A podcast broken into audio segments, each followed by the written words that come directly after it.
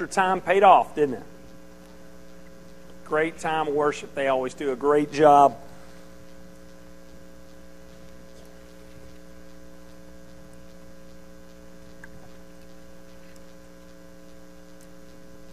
As you settle in this morning, I want to begin by asking you a very important question.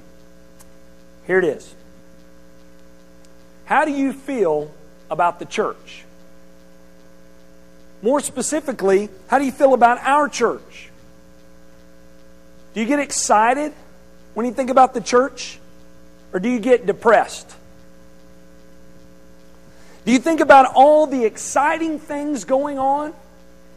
Or just the things that are not happening? Do you think about the strengths of the church? Or do you think about its weaknesses? When you think about people of the church, you think about people you love? Or people who get on your last nerves? When you think about the church, how do you how do you think about the church? What comes to mind? What's your perspective? What's your outlook? Is it positive or is it negative? Optimistic or pessimistic? Let's be honest, there's a lot of negative talk today about the church, isn't there? Time and time again, we'll hear things like this The church is filled with nothing but what? Hypocrites. Wow, we all know that. Imagine that. Probably heard that before. Or other people will say, you know, the, the people of the church are just some of the most narrow minded, unforgiving, unloving people around. Maybe you've made these kind of statements in the past.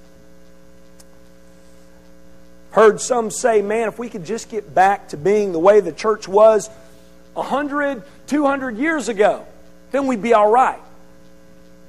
As if those churches didn't have problems of their own. Heard others say, man, we just need to get back to doing things the way the church did it in the very beginning, as if they had it exactly right. I want you to take time this morning to imagine with me a church that is just filled with divisions and schisms. A church where people claim to follow men rather than follow God. Imagine with me, if you will, a church that is just filled with sexual immorality, where you have church members actually going and visiting prostitutes. You have a young man in the church who is having an affair with his stepmother. I want you to imagine with me a church where conflict reigned supreme. And it went beyond just one or two people having a petty disagreement with one another, but it involved believers taking other believers to court and suing them. Imagine with me a church that's just constantly dealing with doctrinal issues. People were coming to the church and asking, hey, can I take part in this church and still embrace pagan practices? Imagine with me a church where they're accusing one another on a daily basis of idolatry and to top matters off. They're abusing the Lord's Supper and getting drunk at church fellowships. Imagine with me a church where disorderly chaotic worship services were the norm. In a church that even struggled with believing in the resurrection of the Lord Jesus. Now, believe it or not, the church I'm talking about this morning is not a 21st century church. It's the first century church of Corinth. A church that the Apostle Paul himself planted. Any of you feel a little bit more positive about the church? How many of you would want to be a part of this church in Corinth? How many of you want to get back to being this kind of first century church? Now, I would hope none of us would. Here's the truth of the matter truth is this the church has always had issues. Corinth is not the exception. Corinth was not a first century church with 21st century problems. It's a first century church with first century problems. Churches in the first century had issues. That's why Paul, after planning these churches, often had to, to write letters to these churches to get these guys back on track. And guess what? Churches in the second century had issues. Churches in the third century, the fourth century, the 19th century, the 20th century, and churches today have these kind of issues. Now, I'll say this churches in the first century, they had different degrees of issues, didn't they? Remember when we went through the book of Philippians, the church at Philippi, it had issues, and we talked about those. For the most part, though, they had their act together, right? The church in Corinth, not so much. In fact, this church had so many issues that Paul actually writes four letters to the believers at Corinth. Now, you're probably maybe flipping through your Bible right now or thinking back and saying, last I remember, there's only two books, 1st and 2nd Corinthians, but there are actually four books mentioned. It seemed as if Paul just continually was having negative reports about this church. I mean, put yourself in Paul's shoes. You got a guy coming to you reporting about the church in Corinth and giving you a report like this Hey, Paul, just want to let you know members at the church of Corinth are drunk, seeing prostitutes, and uh, questioning the resurrection. Is that a problem? To which Paul would say, uh, Yeah, that's a big problem. And because of the seriousness and the severity of the problems in Corinth, we, there's an important question we need to ask, don't we? When learning about this church, and it's this What's Paul's response to this church? How does he respond? I mean, this is the kind of church that only a raunchy, controversial shock jock, a TV radio talk show host could love. This is a church you and I probably would have cut out on pretty quickly. But what does God think? How does the Apostle Paul respond who, who planted this church? Well, today we're starting a new series through the book of First Corinthians I've entitled Paul's Message to a Messy Church, because that's exactly what this book is. It's God's response through his chosen apostle to a church with serious issues. So, what we're going to do this morning before getting into the text is I'm just going to give you a little background into this church, okay? Understanding the background of the church at, at Corinth and where they were is so important and will be so helpful to you when you're reading through and studying this book, okay? First, the author is Paul. Paul's the author. There is very little debate on this. We have both internal and external evidence that, that supports that uh, Paul wrote it. First off, the book begins with his name.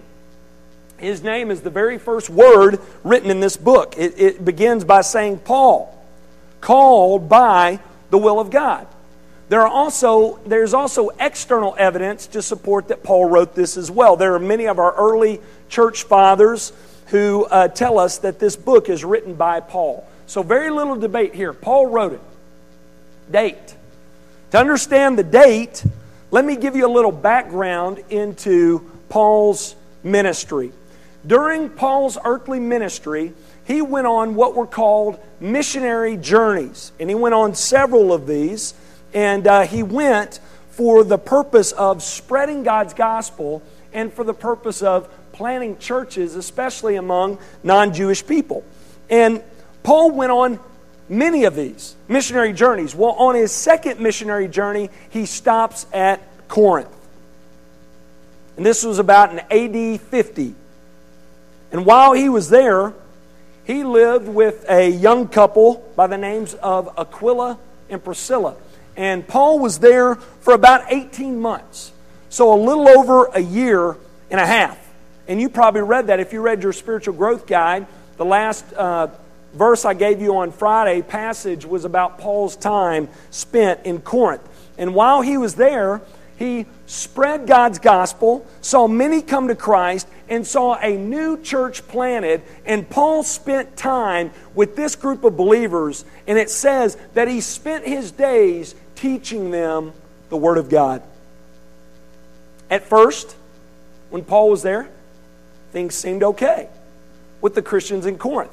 But like, often, like, like what often happened, Paul, when he left, the church began to have some issues. And Paul began to receive reports about what's going on in Corinth and what they were into. So he begins to write letters to the church at Corinth. And the time he wrote this letter that we have, that we're looking at, 1 Corinthians, it was thought to be about five years after Paul had started this church. So the date is 55 AD, around 55 AD.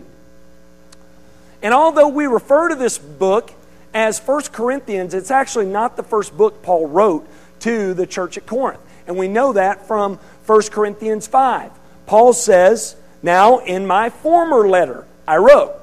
So Paul is writing another letter. He's already written a previous letter to the, the church at Corinth, to the believers at Corinth. So 1 Corinthians is actually 2 Corinthians, and 2 Corinthians is actually 3rd or 4th Corinthians. You got it? Yeah, all right. But, but this is the first inspired book written by Paul that we find in the scriptures to the church at Corinth. Now, let's talk a little bit about the audience. The audience. Who's Paul writing to? First, let me state the obvious here. This book is written to a church. The Christians at Corinth, to be exact. Look at chapter 1, verse 2.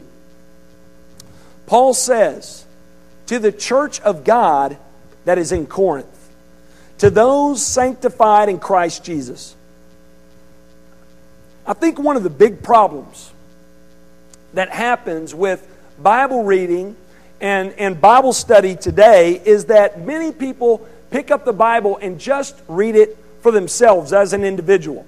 They pick up the Bible and say, How does the Bible speak to me and me alone? Well, the Bible does relate to you, but the bigger question we need to ask when we're especially when we're reading through the, the epistles in the New Testament is how does this book, how does this passage, how does this verse relate to us as a church? It's very important, especially when reading through 1 Corinthians and other books like it, that we understand this book with the church in mind. Because uh, most of the New Testament was written to believers and churches, and they were meant to be read as believers gathered together, just like we're doing here.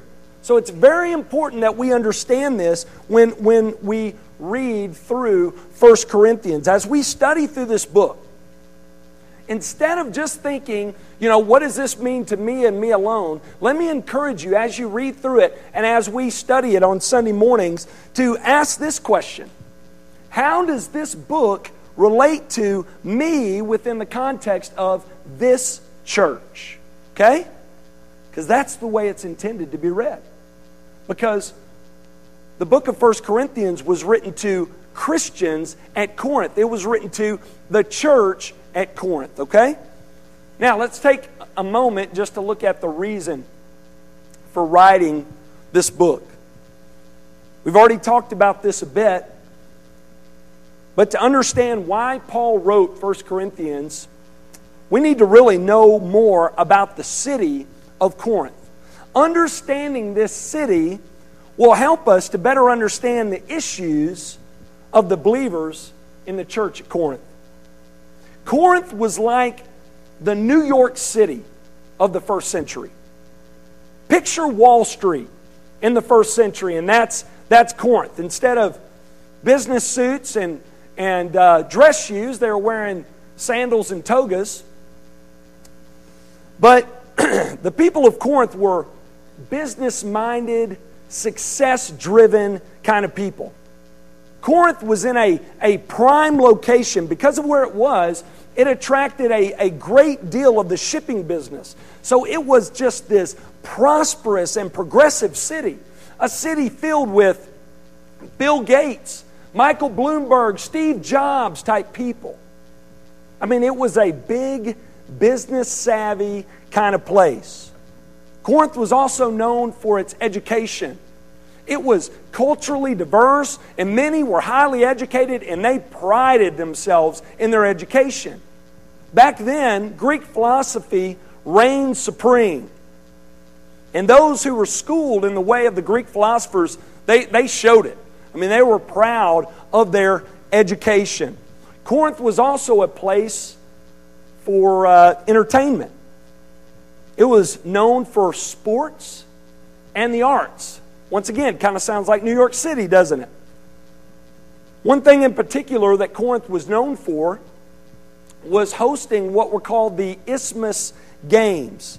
These were the most famous ancient games in the world. At one time, they overshadowed the Olympics. And, and at these games, they would have chariot racing, boxing, and track and field. So, entertainment was another big uh, emphasis of the people of Corinth. I mean, they prided themselves in, in their entertainment, in the arts, and in sports. Corinth was also extremely religious. It was just a hodgepodge of all these diverse religious beliefs and religious practices. They had temples set up everywhere. They had a temple to the Greek god of the sea, Poseidon. They also had twin temples that were erected to both Aphrodite and Apollo.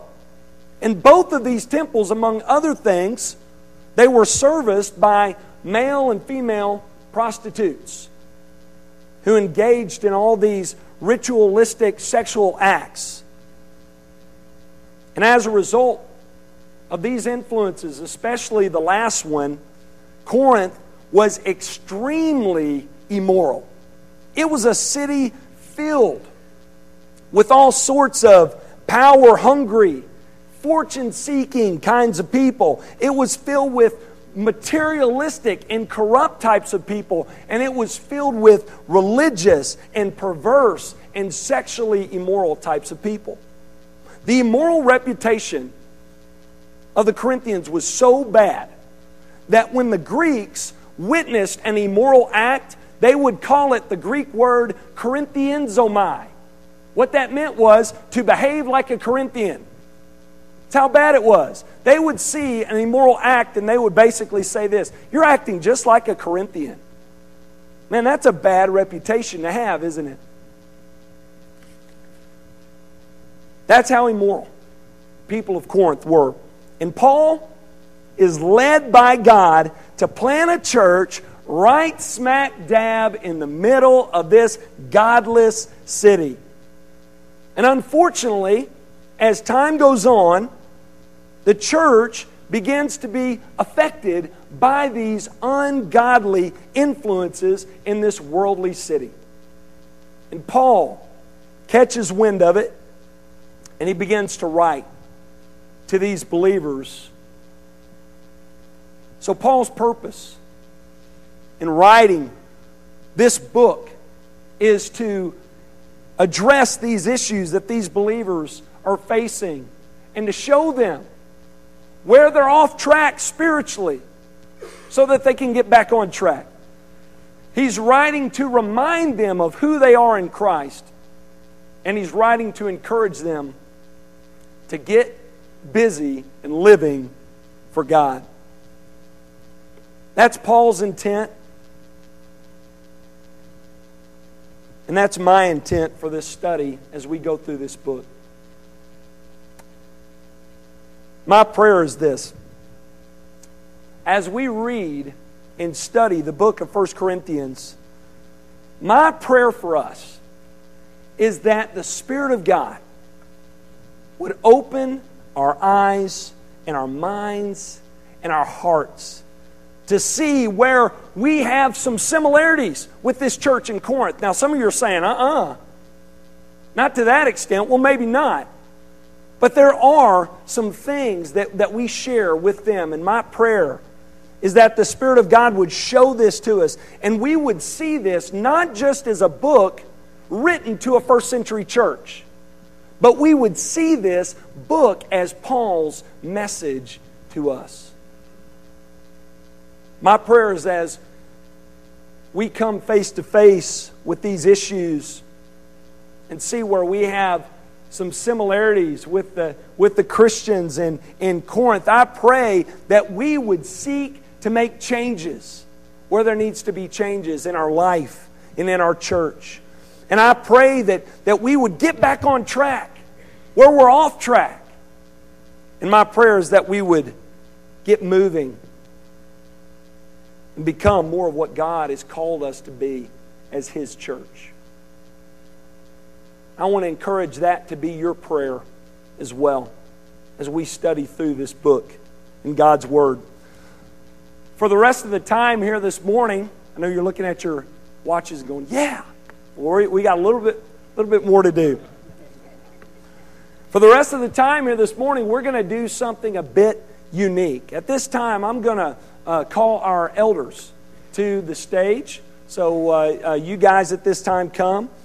And uh, what we're going to do is we're going to have, we're going to end this service by having a group time of prayer for our church. So each of the elders is going to lead us in, in prayer this morning. And we're going to be, we're going to be praying for this sermon series. And we're going to be praying that God would do a great work in and through us as individuals and corporately as a church as we study this great book of First Corinthians. So this morning we're going to, uh, there's a handheld right over there so they can. You got that one, Tim? All right. And uh, I guess we'll start with uh, Tim down the end here, and, and then I will uh, close us. And then after that, uh, the, the praise band Y'all can be getting set up sometime in between if you want to, and we're going to end uh, uh, with a with a song, and then we'll be dismissed. Okay, Tim. Our Father, as we consider our lives before you, and as we consider this time as a church that we come before you, I ask and pray, Father, that as you give us a view for eternity, we would begin to understand more and more that this life is not about me. It's not about us, it's about you. God, you've given us the ability to know you. You've given us every everything we need to walk humbly before you. And so I ask that as we embrace this this study of the church at Corinth, as we do some self-analysis, as we look at ourselves corporately as a church, individually as believers, God, would you move in our lives? Would you move in our hearts? Would you open our um, our spirits to hear your voice and to be led by you, for you, because of you? God, we just ask that you would fill our fill our sanctuary of our hearts and of this church with your presence. In Jesus' name. Lord, it's, it's my prayer this morning that uh, we would not just spend uh, just this hour or this time, but we would spend this in uh, reflecting on your your church and this church. That we would spend uh, this entire series of just evaluating ourselves and, and, the church. That we would be uh, led by you, and that uh, we would be feel your presence in in all of the decisions and all of the the uh, opportunities that we have here in, in, in, this church and in Jacksonville and the community, uh, that you would be always out front. In Jesus' name. Lord, thank you for the privilege and the opportunity to serve you through this church. Uh, you've actually made it easy on us as a place to, to work for you. And Lord, I ask that you would help us to uh, encourage one another here and to be a, a, witness and a light to those that are outside of our church so that they can uh, see the love that we have and the love that you have for us uh, through the things that we do here. It's in Jesus' name I pray. Lord, I thank you for your word and how it encourages us and how it convicts us. And I thank you for this book that we're looking at uh, specifically. And, and I pray as we start our study and all through it that you would show us uh, where we're off track, that your Spirit would speak to us and and um, show us a way to get um, on track to where we need to be, and and um, and that it would encourage us um, as well as showing us the areas where we are doing right, and we can um, continue on with those, and um, and thank you as well that this book shows us who we are in you and um, and that we can confirm that with your word. And it's in Jesus' name. Father, we humble ourselves before you in praise and worship. You, our holy and sovereign God. Lord, we know that you withheld blessings from each of us simply because we have not asked. Lord, we come to you as Jabez did, asking, O oh Lord, that you bless us indeed.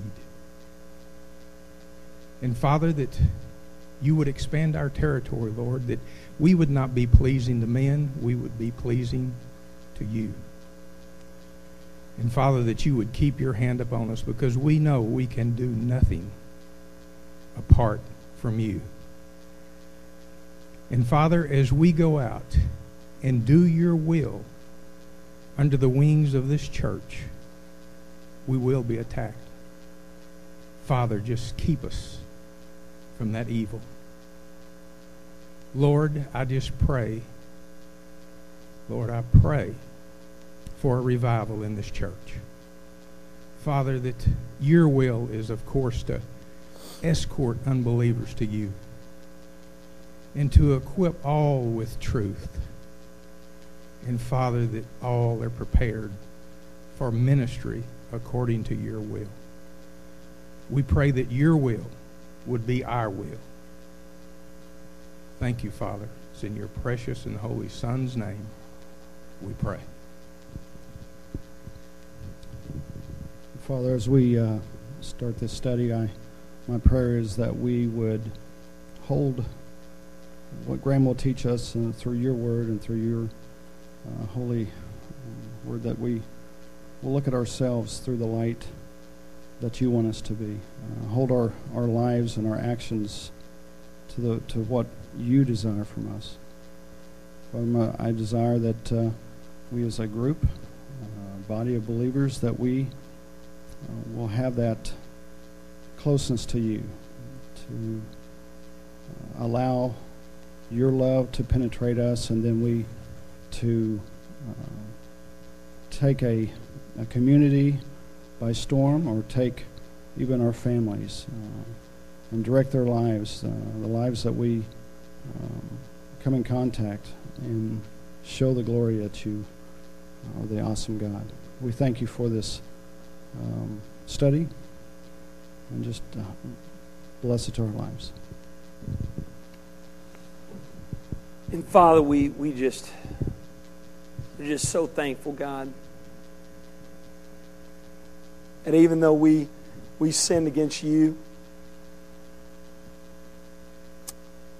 you did not leave us without direction in this life and without you. But Father, you continue to just extend your hand to us over and over again. You're a God of mercy and grace, and we're so thankful.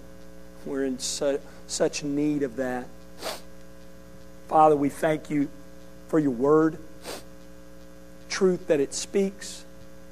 Thank you that you not only tell us what's amiss in our life, but you, you, you give us the guidelines for us to follow to live a life that's, that's pleasing to you. Father, I lift up this study. Holy Spirit, I, I pray that you just speak to our hearts through your word, that you search us and make known even the things that we, we may not know about.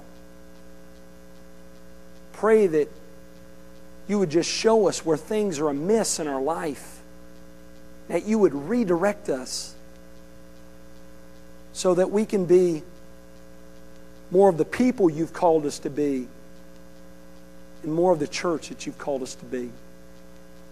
I pray for each and every one of us in here that we would commit ourselves to your word right here and right now. And that we would allow ourselves by your grace to be just to be shaped by your word. Pray that you do a great work in and through this study.